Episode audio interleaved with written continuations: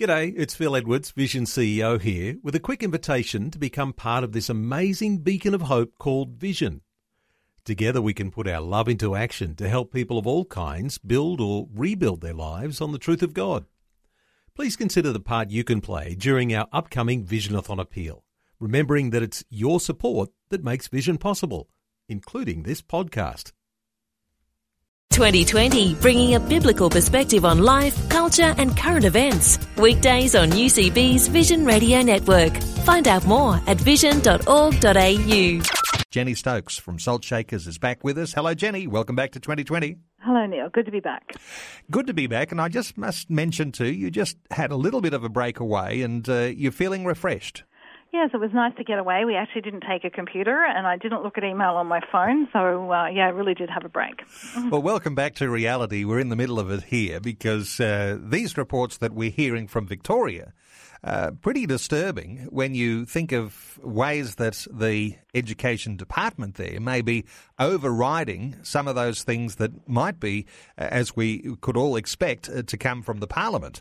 What are your concerns about what's happening in Victoria? Well, Neil, we sort of got back. We started to get phone calls and emails uh, saying, "Look, what's happening? Um, how how is this working out?" So certainly, I, I, set out to investigate, and I've actually talked to the organisation that had put out an email, um, and that email had said that um, it looked like students wouldn't be able to meet together for prayer in schools, or to be able to bring along Christian literature, or to give it away to friends and uh, and certainly people get very upset about that and talk about religious freedoms and, and religious practice and so on.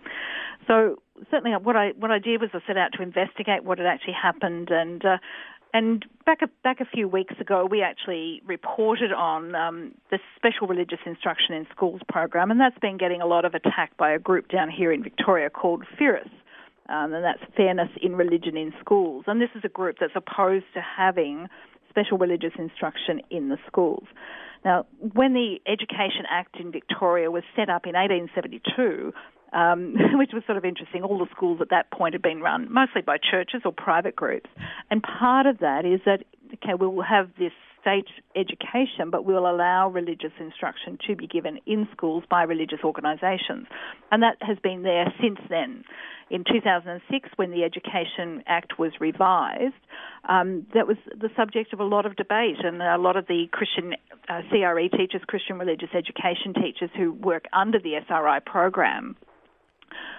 uh, they actually all met with their politicians, and it was decided that that would stay in the Act. And so, special religious instruction um, is actually taught in timetable curriculum time, 30 minutes a week. That's actually in timetable time, and it can't be taught at lunchtime. So the school can't say, "Oh, well, you just meet at lunchtime," and we don't have to put it in the curriculum. So it's very specifically in the curriculum. Uh, there are approved providers and accredited. They have to actually establish a curriculum, and, and that's checked out, and so on on.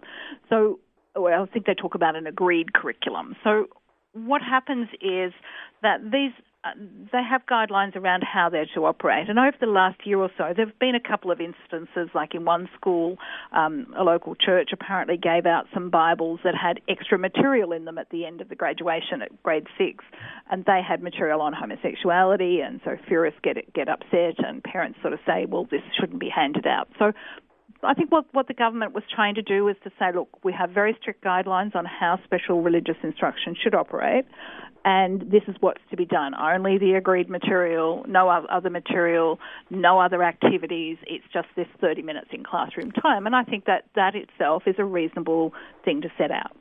So, are you saying that some of the things that have been getting around on uh, various emails may be a little exaggerated?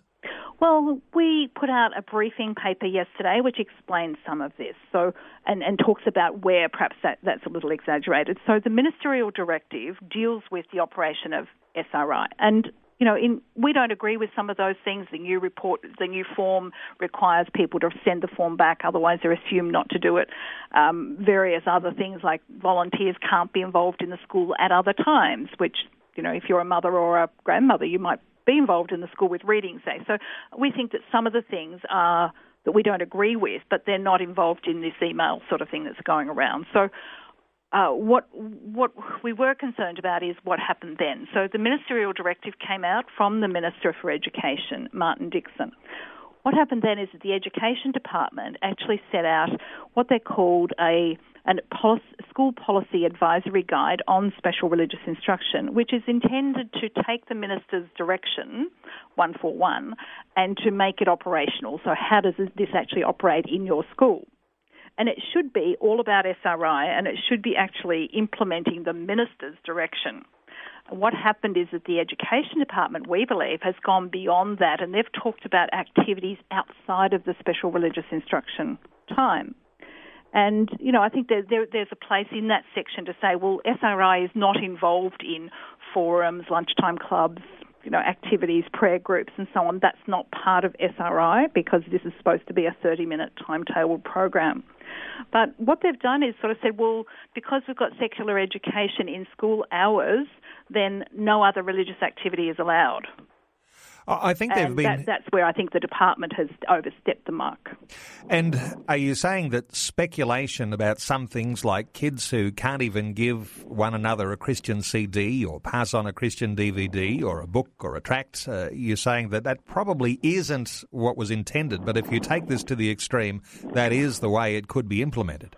Well, I, well, I think that's right, and certainly the government. We we understand from contacts we've had is that the government hasn't intended some of this sort of thing to happen. The department is clarifying. They've actually issued a statement to Eternity Magazine and the Bible Society, and that actually is on their website, and it says that. Uh, so the the thing actually says that organize, other religious organisations can't be involved at schools during school hours. Now, the Act actually says that none of the material information about this religious education program, uh, none of that applies to times outside the student instruction time. So, which means that lunch times are actually not covered by that. And so the department is actually saying, oh, well, school hours includes all of that. We can't have any other religious activity at all. Um, and But they have said that it can't be, le- even, even what they've said is said it can't be led or organised by another organisation or an adult. Um, but that means that students could organise their own prayer meeting and lead their own prayer meeting in the school. And it doesn't say that they can't bring their own literature to school to hand out. So, and so what the department has actually done is cl- issued a statement clarifying that students will be allowed to bring religious material to school and that they can have a student-led prayer meeting or Bible study. So they've actually said, look, this is certainly allowed. Those two things are certainly allowed, and that's you know in response to I guess what the material that was put out. Now, what about chaplains in state schools because they're under a federal guideline, not a state one, and there's some sort of a, a clash there. Well, that's where we think that the department, um, by making the statement about school hours rather than this hours allotted for instruction of students, has made a big leap into other other areas. Um, the chaplain's guidelines actually talk about that they can provide spiritual guidance to students, especially when they ask for that. And it also says that chaplains can lead discussion groups or clubs at lunchtimes, you know, obviously with the approval of the school. Um, and, and you know, you, obviously you're negotiating with the school in doing any of these things. So, but it does say that chaplains can lead lunchtime groups. So the education department um, policy guidelines seems to say, well, that actually can't happen, and that would be in conflict with what even a chaplain could do within the school. So we think that we're doing that. The education department has overstepped the mark. Instead of just talking about SRI, uh, special religious instruction, which is what the minister's direction was about, they've actually gone to sort of talking about all sorts of other religious organisations that may have been in the school. And when I was a teacher for 20 years, we'd, we'd quite often have, you know, a, a concert put on by a Christian singing group, and people could be advertised. People could come if they wanted to. They didn't have to come if they didn't want to, and that was always allowed. You had people like God Squad coming and visiting schools with their motorbikes, and those sorts of things were allowed. And from what I see, they're not actually banned under the Act. It's only by this stretching the Act um, that's happened. So we're encouraging people to write to the minister and to the department uh, saying, well, okay, we understand the ministerial direction, but this other goes much further. So, what you're saying is the SRI School Policy Advisory Guide needs yeah. to be withdrawn. That's that's the thing that you want. Uh, perhaps a little more agitation there. Contact we, with the minister's office. Yeah, that's right. We would say that that needs to be withdrawn and rewritten, and it needs to just deal with SRI. And we would say too that if it's anything outside of SRI, that's not to come from the department. It should come from the minister and from the parliament. So if the parliament wants to change what happens in the non-instruction time hours, um, that's something for Parliament to do. It's not something for the department to decide on. Again, this is not a time for complacency either, because uh, unless there are groups and uh, organisations like Salt Shakers who are onto this whole thing and uh, trying to work out what this really means, uh, complacency here could mean all sorts of things could be just uh, uh, railroaded into place and Christians could be marginalised. Well, that, well, that's right, and certainly, um, you know, inviting speakers into schools and other things, even in lunch times, is is is is something that's always happened in schools, even in state schools. It's not part of what is seen as the education of students. It's it's around that. So I think to try and sort of talk about the secular education now extends to anything happening even in lunch times. Um, if we don't actually say something about that, that will become the rule and that will become what's seen as normal and accepted. And even though the department has now said, oh, well, students can have their own little meeting if they organise it themselves, um, you know that was never in their statement anyway from what from our reading of it and so you know they're just saying well students can meet together but they can't have um, other people you know organising or conducting it or leading it mm. well if it seems complicated I'll point listeners to the Salt Shakers website uh, where you can get some more idea about what is being said and perhaps what is being exaggerated, and you might be able to uh, get a, a, good grip on what is actually happening between the department and what the minister uh, is now under pressure to do, and uh, perhaps with the withdrawal of that SRI School Policy Advisory Guide. So uh, you could Google salt shakers and you could get up to date with those things that are happening, and that's a particular concern for Victorians.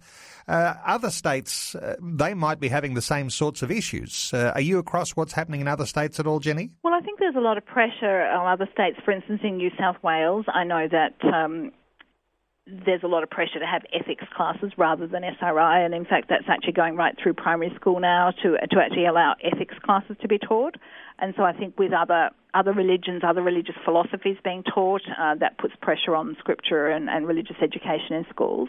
A few years ago, there was an, eff- an effort in Queensland to actually change the whole notion of SR, uh, of religious education in schools. And one of the points was to actually make it opt in rather than opt out. Um, which was the case in Victoria until a few years ago when the law was changed, and they're actually changing that again. They're giving out a form in Victoria. If you don't return the form, it assumes you don't want to do it. Mm. Well, the form might never have got home. That's so right. We, we support would support a form that says yes, tick yes or no, and at least you're giving an informed consent, and, the, and that's coming back to the school. So that's totally changed. But in Victoria, in Queensland, there was quite a push to make it opt in.